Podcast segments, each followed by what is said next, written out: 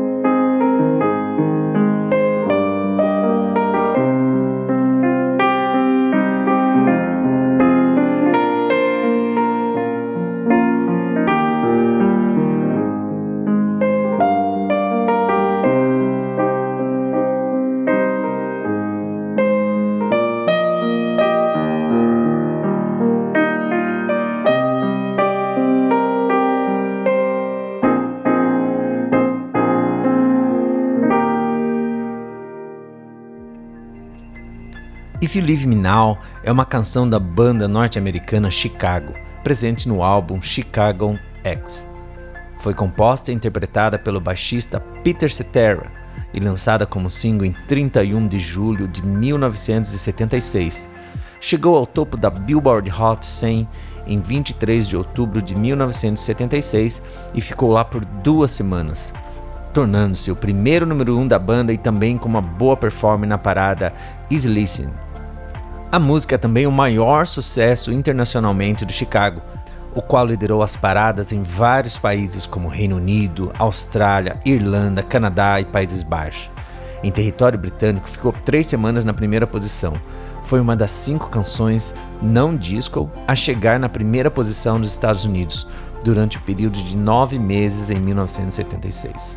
De acordo com Zachary Hole da Pop Marys, a canção foi tão difundida nas rádios após seu lançamento que, segundo consta, aqueles que estavam sintonizados em Nova York podiam ouvi-la em quatro estações diferentes simultaneamente. A canção venceu dois Grammys Award para melhor arranjo instrumental com vocais e melhor performance pop por uma dupla ou grupo, o primeiro Grammy conquistado pelo grupo. Ouçam agora minha interpretação ao piano da música If You Leave Me Now do grupo Chicago.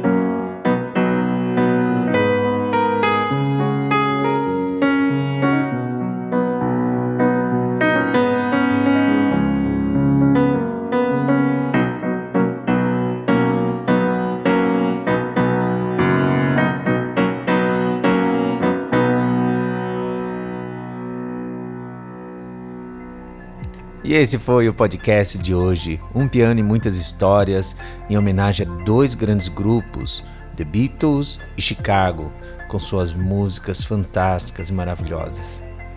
No próximo episódio, mais grupos, mais músicas e muitas curiosidades do mundo da música. Até lá!